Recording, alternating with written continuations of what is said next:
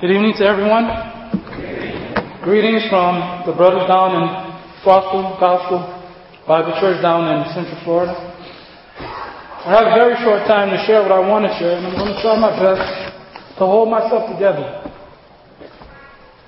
There are times that I can't even sing because I'm overwhelmed with God's love and forgiveness. But I'm going to do my best to share. As I stated, many of you guys know my name is Ashley Severe, and throughout the week, many people have asked me about the things that I'd like to share, and I told them I'd wait, just wait until today, and I will share it. I was born in Freeport, Bahamas in 1975, and I came here to the United States when I was five months old. But I spent 34 years of my life in the city of Miami. Growing up as a youth, I had a typical life.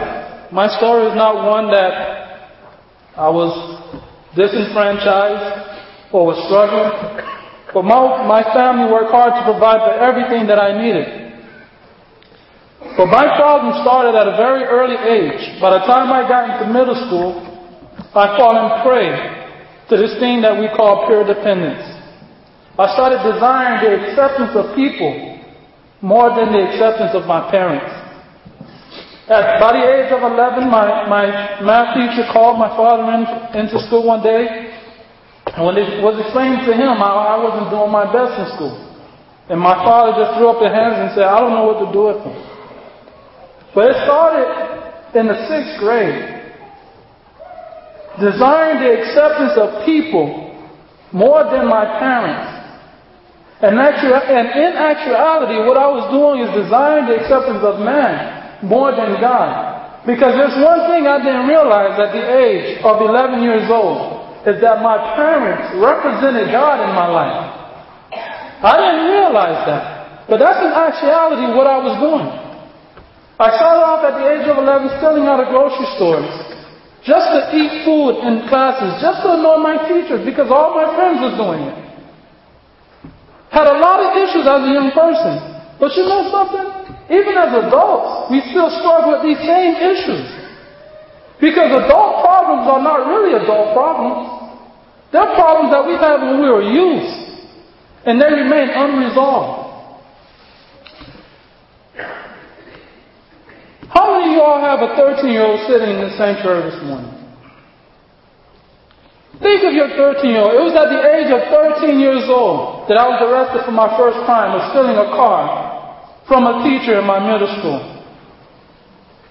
I was arrested on the second car that I had stolen and for a silly reason, just to go across town and get a haircut. Why? Because I wanted to be accepted by man, by my peers. By the age of 14, I moved out of my parents' home. I didn't run away. I moved out because I desired the street life. Because by this time I was selling drugs by the age of 14 years old on the streets of Miami, living with my friends. By the age of 15, I moved, I had my own apartment with my friends on Miami Beach, down in Miami, at the age of 15. At the age of 15, I was shot right here in the face me and three other friends went to rob an illegal gambling house in the streets of Miami. And we entered the gambling house armed, and I got shot right here in the face. And, and you would not guess who shot me. If I were to tell you that it was my friend that shot me, what would you say? And if I were to tell you that my parents had predicted that there was a possibility that I would die at the hands of my friends, what would you say? Because my mom predicted it. We see, we, you see, we don't realize as young people that God used our parents in our lives to protect us. I saw the rules of my father around my life like a fence, preventing me from going out into the world and having fun. But it wasn't until I came to Christ that I realized that that fence that I thought was preventing me from having fun, you know, going to the club, hanging out on the street corner, going to the parks with my friend, I did not realize that that fence was actually a protection from the dangers of the world, from the lures of this world. God desires. And He has purpose that He will use your parents in your lives to lead you and guide you. Everything that my mom said would happen to me when I didn't listen, pretty much happened to me. My mom said that it would be my friends that killed me, and it was my friend that shot me in the face. And after my friend shot me in the face, I fell to the ground, exclaiming that he had shot me. Him and another guy was standing right there in the room. Looked at me, turned around and ran. And mind you, I just told you that we were robbing an illegal gambling house. Where people that were in there were armed. And a third, a third friend was in the room searching the rooms. When he heard the gunshot, he came out. He saw the other guys down and all the people lying face down. And there I was in my own blood. And he picked me up and ran out the house with me. And by the time we got down the street, the people that we were robbing was at the door shooting at us again. And one night I almost died twice. Shot, shot in the face here. The bullet, bullet went across my face, shattered a couple of my teeth, and broke my jaw. And they took the bullet out about six weeks later because it was too soon to take it out because it was too dangerous because of all the blood vessels that were in my head. And you would think that I would change after that day. I didn't change. Even with a bullet still in the back of my neck. I still went back to hang with the same friends. My mouth was wired shut for four months. I couldn't eat anything. I had to drink from a straw, straw drinking Enfamils and all kinds of, of replacement vitamins so I can regain my strength. As I sat there in the hospital after getting shot, I would cry and cry and cry. When my friends would come and see me, I would say to them, I said, man, I'm not going to do this no more. Because by the age of 15, by the time I got shot, I was robbing people, I was stealing cars, I was involved in drive-by shootings, snatching pocketbooks. And I want to give a quick disclaimer. Because I take no pride in the crimes that I've done. But I'm sharing them to say how deep that at the age of 15 that I was forced to grow up on the streets of Miami, forced, in order to survive. Did I have to? I didn't have to. I could have just rested in the protection of my family. But I wanted the love and the lures of this world. Less than a year after this incident, I went right back to the same lifestyle. But while I was in the hospital, after I got shot, within those two weeks, I was telling all my friends, oh, it's not worth it. It's not worth it to put my life on the line anymore. To try to try to um, get the things that the world has. You see, I looked up to the older people in, in my city. The guys that were driving around with the expensive cars, they were only a couple years older than me. But I looked up to them. They had the expensive cars, they had the gold teeth, they had the chains. I mean, you hear them three blocks away when they're coming. And I wanted to be like that. But when I got shot, I started to change my mind a little bit. As soon as I got out of the hospital, guess what I did? I went right back to that life. There was an old lady that used to visit me in that hospital. And she would always ask me, okay, when you get out of the hospital, will you go to church with me? I said, yeah, I'll go to church with you. And I wanted to change. But as soon as I got out of the hospital, I did not go to church not once with that lady. Not once. Isn't that like us in life when troubles happen? Is, is that's when we cry out to God? And oftentimes in life, when God answers our prayer through His mercy, when He has re- removed that problem, we go right back to our life. We're the same old person. Went back to that life again, started selling drugs, went back to selling cars, after about three or four months of getting shot, I, was, I, I came to make friends with a gentleman that was 22 years old, and I was 15. He was just being released from attempted murder on a police officer. And I began running around the city of Miami with this gentleman, selling drugs, doing drive-by shootings. And when the time got rough in the drug hole, I would go out and we would commit robberies to try to make up for the so-called money that we thought we was losing because too much pressure was in the drug holes. After about eight months, I was arrested. This time for robbing another gambling house. The first one, I was never arrested. When I arrived at the hospital, I told them I was at a park, and someone just drove by shooting, and I just happened to get shot. Of course, the people in the Galilee house weren't going to call the police because they were illegal already. And so I got, got off the hook clean, except with a bullet in my head. But I got arrested again later on for another home invasion robbery. And this time someone else was shot. And I was arrested for first degree murder, three counts of armed robbery, armed burglary, and possession of a deadly weapon. Each one of those charges, all five of them, held a minimum of 25 years in prison. At the time of my arrest, I didn't care anymore. I, I had no, no fear of time because I've been arrested before. There was nothing new to me. And I had already resolved, when the police officers were arresting me, I had already resolved in my mind that I knew I was probably going to spend the rest of my life in prison. And it did not bother me not one bit. But as I was there sitting there, I was adjudicated as an adult, sent to an adult county jail. After about eight months, of being in solitary confinement. Every single month I was in confinement. See, I was a kid, a very proud kid, even at the age of 15. I mean, I was, I had this respect for adults. I had a respect for adults, even though I was doing all these bad things. I had a certain respect. It was kind of odd respect. Meaning, I wouldn't curse in front of an adult, but if an adult disrespected me, I wouldn't have thought twice to pull a gun out. See, I was a proud kid. After about eight months of my incarceration,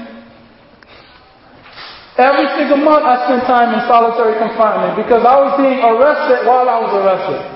While I was doing time in the county jail, they would put me in solitary confinement because I was either disobeying a verbal order, disrespecting a police officer, or getting into fistfights. But one day, one fateful day in 1992, after being involved in my second jailhouse riot, in solitary confinement, I, as I stood there at the door talking to my friends, I got into a confrontation with one of them. Now, both of us are in solitary confinement, locked behind our doors. And I got into a confrontation with one of the guys that were a close friend of mine. We were on the same side in this riot. And we were angry at each other, and we had purpose that when we saw each other, whenever we were outside these doors, when we saw each other, we would fight. And there was another gentleman that was there, and he, he had gone through application as well. And I that to say because on this fateful day,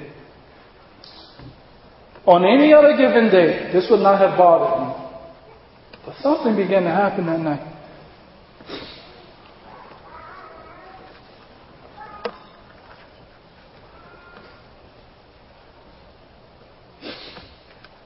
Even before I was a Christian, I was a very emotional person, but I held my emotions intact. The fact that my friends, the very guys that I trusted in and I fought for in that jail, they were turning against me that night. And so when I went inside of my chair, I started thinking in this solitary room. Started thinking about the decisions I was making.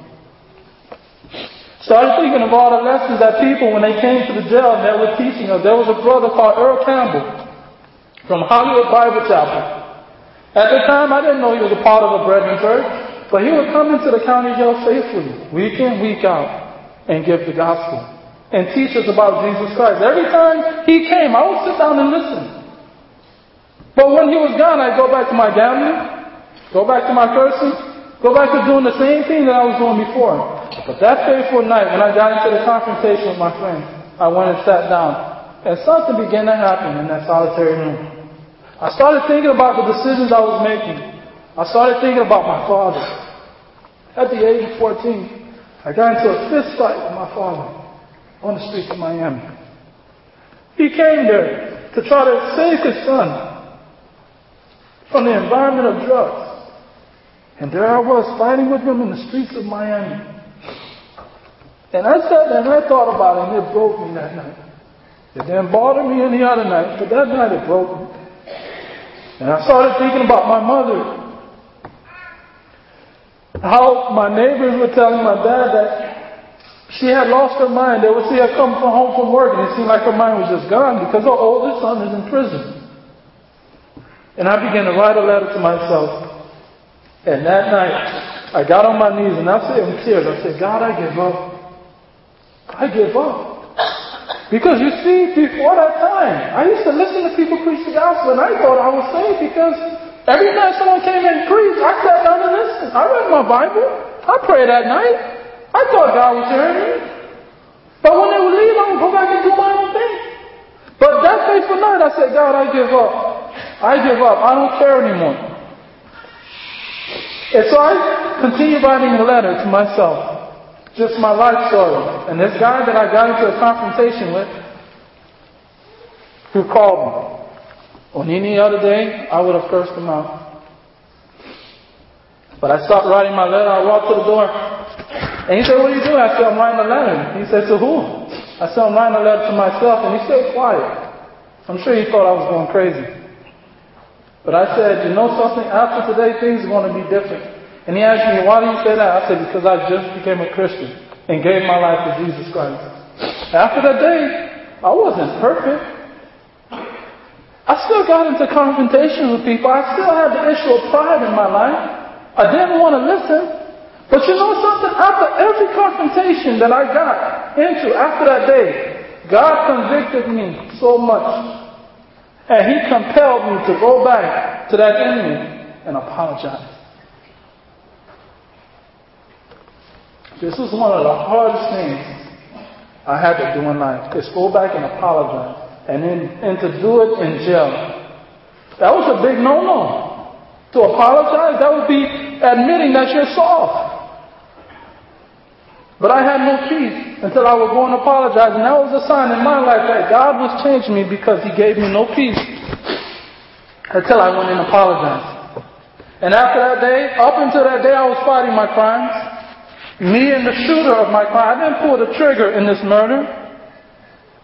But the gentleman that did it, this 22 year old that pulled the trigger, me and him had, had conceived the plan. We said that we were going to put this charge on the 24 year old that was with us. We were going to say that he forced us to do it. And so we put together a plan so that we can get off scot free. And put the murder on someone that didn't even do the murder. But after that night, God convicted me about my plans. And during one of my phone call sessions that they grant you, Twice a week, I called my lawyer.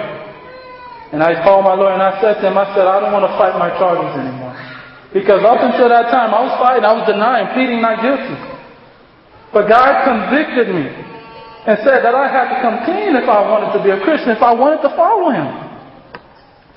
I was convinced at that point in time in my life that God wanted all of my heart or none of my heart.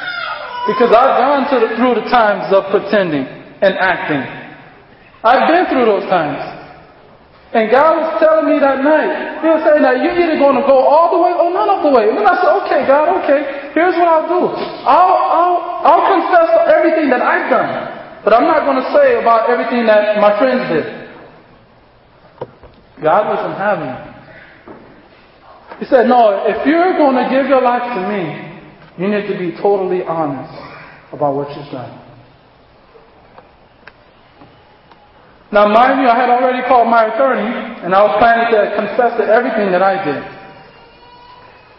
And by the time my attorney called the state attorney and he came to, came to visit me there in the county jail, I was from Dade County, but I, I went to Broward County, 30 minutes over to the next county to commit this crime. So the state attorney came to see me, and he asked me, he, he, asked me, I heard that you wanted to tell the truth. And I said, yeah, and he asked me why. I said, because I became a Christian. And he said, okay, and I told him every single detail of our crime. Everything. Including everything that my friends did. Including the plans that we were contriving to put on this 24 year old and not take responsibility for it. Of course, he was happy to hear it. And when he was done, he asked me, Is there anything else? I had no intentions of sharing but I said yes.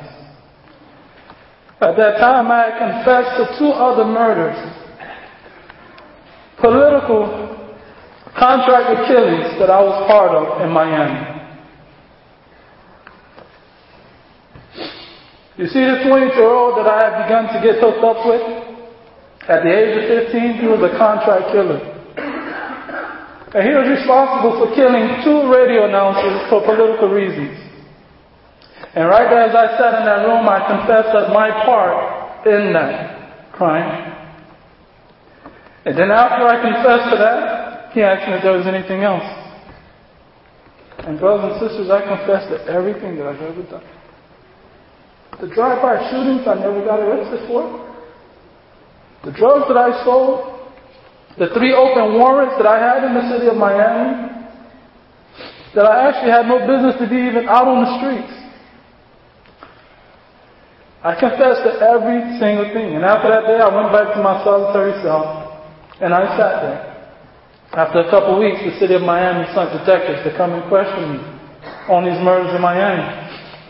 And I sat there for hours giving depositions of everything that I've done, my, my position, and the part that I played in all of these, because I was convinced that God wanted all of my heart or none of my heart. You see, there's this message that Jesus Christ preached. It's the very first message in his ministry. It was on repentance. Very first message. Matthew chapter 4, verse 17. Repent, for the kingdom of heaven is at hand.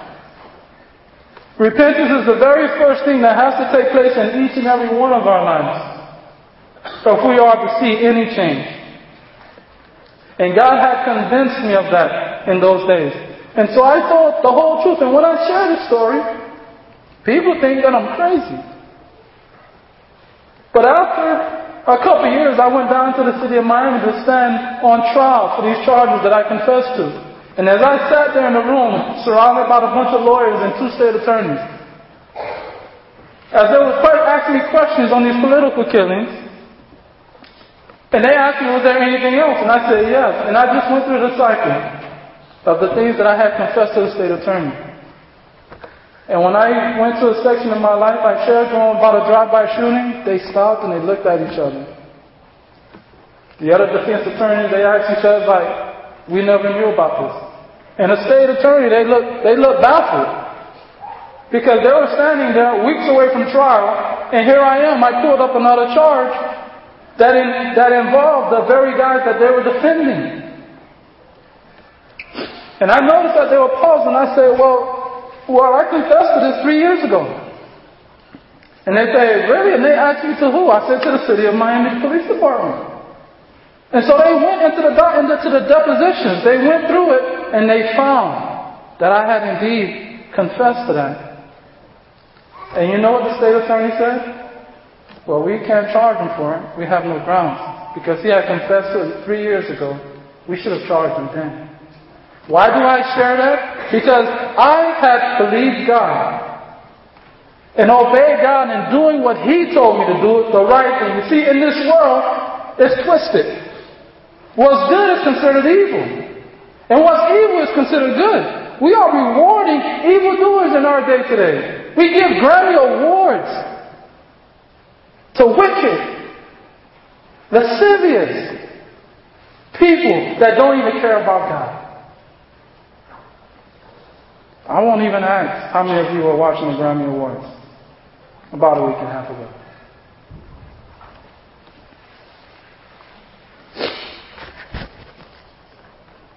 Telling the truth is considered evil. And telling a lie is acceptable. But God proved to me that if I were to trust and obey Him in this era of repentance, that He would handle everything. And so as I stood trial for my crimes in Broward County for those charges that I was arrested, I was only content to accept Jesus Christ and I had accepted the situation in my life. But the judge had tremendous mercy on me and he only sentenced me to six years when I was facing 125. I will forever be eternally grateful. You see, when you sing the song, there is a river filled with blood. I, I, I can't even contain myself. Because I think of all the crimes that I have done in society and to God. And to think that Jesus Christ would be willing to forgive me for everything that I have done. I raise my hand and say, Hallelujah. I don't know if you thought it weird or if you saw me back there when we were singing, I had my hands up. And there was one time I, I attended a Baptist church very conservative group of people. When they're singing, they, they don't raise their hands. They don't even stand up. But when I attend the church, I'm in the front seat. I'm hallelujah, thank you, Lord. And people are looking at me like, what's wrong with that guy? What's wrong? But they don't understand. They don't understand what God has done for me. It's only by God's grace that I stand here today with five kids, one on the way, married for 12 years. Only by God's grace. Upon my re- release from prison, back in 1994, I went to trade school and took up a trade. And within a year, I, I was hired by Procacci Commercial Development. You guys who are from Philadelphia, if you're familiar with the Procacci brothers, farmers of tomatoes. This was his nephew that hired me down in Miami. And he accepted me. I had an opportunity to sit sit in his house in, in Boca Raton. And I explained to him the life that I came from. This is a self-made millionaire. And as I talked to him and shared with him my life, and God took away all fear from me. And I showed him the details of my life. He looked at me and said, man, you know, not too many people make it out of your life. And instead of not trusting me, this gentleman trusted me more. As I worked him, after about a year and a half, he promoted me to be a building manager of a seven-story bank building. Can you imagine that? Someone who got out of prison years before? I'm a building manager of a seven-story bank building? Only God's. And after three, three or four years, I was promoted to field superintendent. I worked for him for about ten and a half years. After about ten and a half years, I went and got my state contractor's license and started my own business. For five years, I've been running my own business in the city of Miami with a state set of certified contractor's license. I know sharing my testimony, a lot of times I hesitate because I don't have enough time. Because when I share my story, it creates more questions than answers. Because when you think of all the things that I share that I have done, you may sit at a point in, in your life and say, wait a minute, well, have you really given account for everything that you've done? Brothers and sisters, I can stand here today and say that God has forgiven me by His grace and His mercy through the blood of our Lord Jesus Christ. But not only that, in 2006, I was granted a full pardon by the state of Florida for everything I've done with the right to bear arms. I joke around with my, with my wife because felons are not allowed to, carry, to bear arms. And I joke around with my wife, I said, look, I, I'm grateful for this pardon, but I know it's a real pardon when they grant you the right to bear arms. Because in the state of Florida, you're not allowed to carry arms. They have 10, 20 life. If you're caught with a firearm, you're going to face at least 10 years, mandatory. But as I stood there in the courtroom of this clemency, as I sat there in this board meeting with the state of Florida, with the governor, secretary of, of state, and the secretary of treasury. And I sat there and I listened to everybody that was going before me, going for clemency, giving their story, and there was granting clemency to almost everybody that was going. So I said to myself, I know he has to grant me a clemency. He has to because of how my life has changed and the direction I'm going, and here I was with my wife and four kids. So I got up and I gave my story, my life story. My wife, standing there with me with my kids, she gave her story. And by the time I finished my story, the governor read my charges and said, I'm sorry, we will not grant you clemency. Your uh, clemency application was denied. My heart sunk that day. And as I stood there at the podium, after giving my testimony, I asked the governor a question, and that started a five-minute debate between the Secretary of State, Secretary of Treasury, and the governor, and the full cabinet of clemency. They, stood, they sat there for five minutes debating about on themselves about the federal law of deportation because I was I was eligible to be deported to Freeport, Bahamas. Ever since I was released, I was on this list of deportation. And they stood there for five minutes talking among each other. I'm just, me and my wife and kids are just standing there at the podium, just listen to them going back and forth. And the Secretary of Treasury turned around to the governor and said, well, Governor, um, are you sure this is what you want to do? And he turned around and said, well, after, after hearing all of this, the debate that they were having, I grant you full clemency. And my wife screamed. I stood there. I didn't know what was going on. Everything, everything was like a blur to me. And I stood there. I can't believe what was happening. My wife screamed, screaming, the whole courtroom applauded. And I thank God that not only I am forgiven in heaven, but I am also forgiven here on this earth in the eyes of men. And so I walk around with a confidence not in myself, but a confidence in the love of our Lord Jesus Christ and His power to transform lives. John the Baptist, as he was preaching, he was out in the field baptizing. The Pharisees came to him. Scripture doesn't tell you why they came. Perhaps they came just to see what was going on. Perhaps they came to try to find some kind of fault to arrest them. Scripture doesn't tell you. But upon their arrival, John the Baptist said, You brood of snakes, produce fruit in keeping with repentance. And he goes on to share. He says that there is one that's going to come after I, whose sandals I'm not worthy to untie. I baptize you with water, but when he comes, he will baptize you with the Spirit and with fire. He said his winnowing fork is in his hand. And he will separate the wheat from the chaff. The chaff he will burn with unquenchable fire. But the wheat he will bring into his barn. For many years, when I've heard and read this story, or heard other people talk about the story, I always thought that the weak, the wheat was the ungodly, and the was the ungodly, and the weak were the Christians. That it was a picture of judgment day. That the Christians will be taken to heaven, and the ungodly will be burned with unquenchable fire. But brothers and sisters, I tell you, that's not what John the Baptist intended. When he gave that message, that's not what he was saying. He was talking about the work of the Holy Spirit in a person's life. You see, when I hear this message, I hear people say, Speak of it as if it's two separate entities, but it's not. The wheat and the chaff is one, one thing. It's not two separate entities. The wheat is part of the chaff, and the chaff is part of the wheat. The chaff encapsulates the wheat. Another picture of this wheat and chaff is like corn. Right? We have corn, we have the outside, which is the husk, the inside, which is the kernel. This is the desirable part. We don't eat the husk, right? I don't think we do. Anybody here eat the husk? No, we don't. The husk is the undesirable part. But we peel away the husk so that we can get to the kernel. The same picture is given here in the book of Matthew. The chaff is what encapsulates the wheat. And when the Holy Spirit comes into a believer's life, you know what his desire is? It's to remove the chaff from our lives.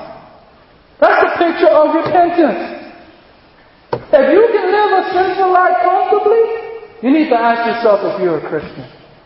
Because the work of the Holy Spirit is to remove the undesirable things of our lives, those bad habits that we pamper.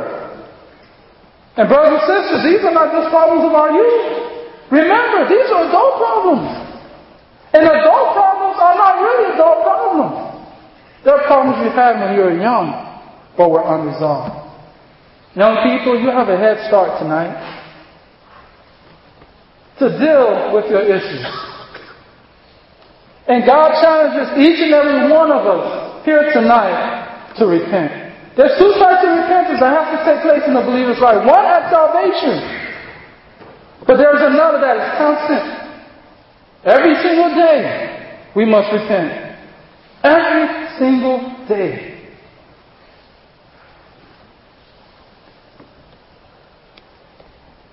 John the Baptist said his winnowing fork is in his hand.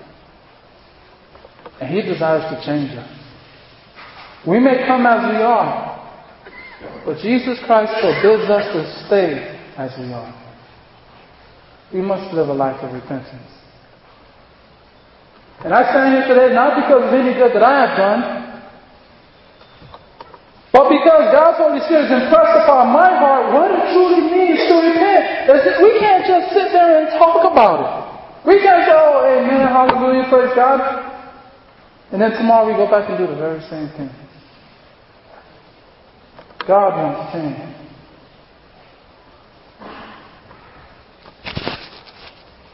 I applaud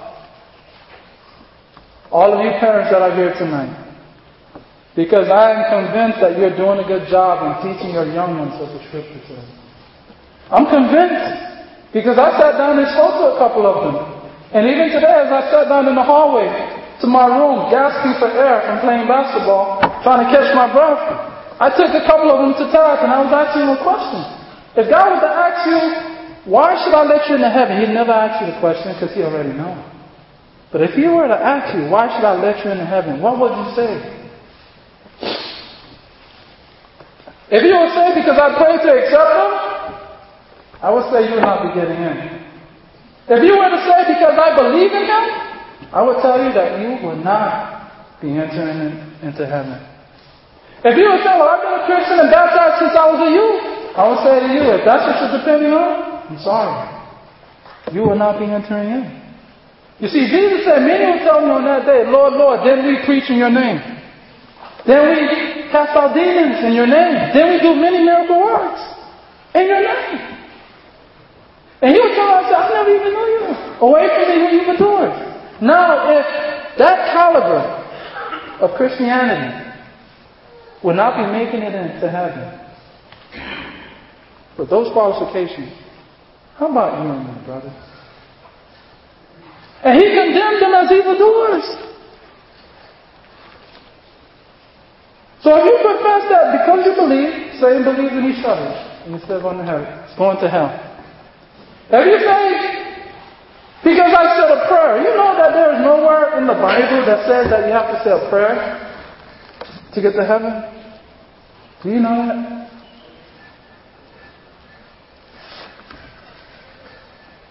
If you tell me that that's what you're counting on, I say you won't be getting into heaven.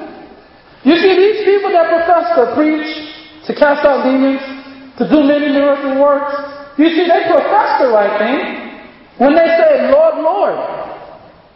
But they're not doing the right thing.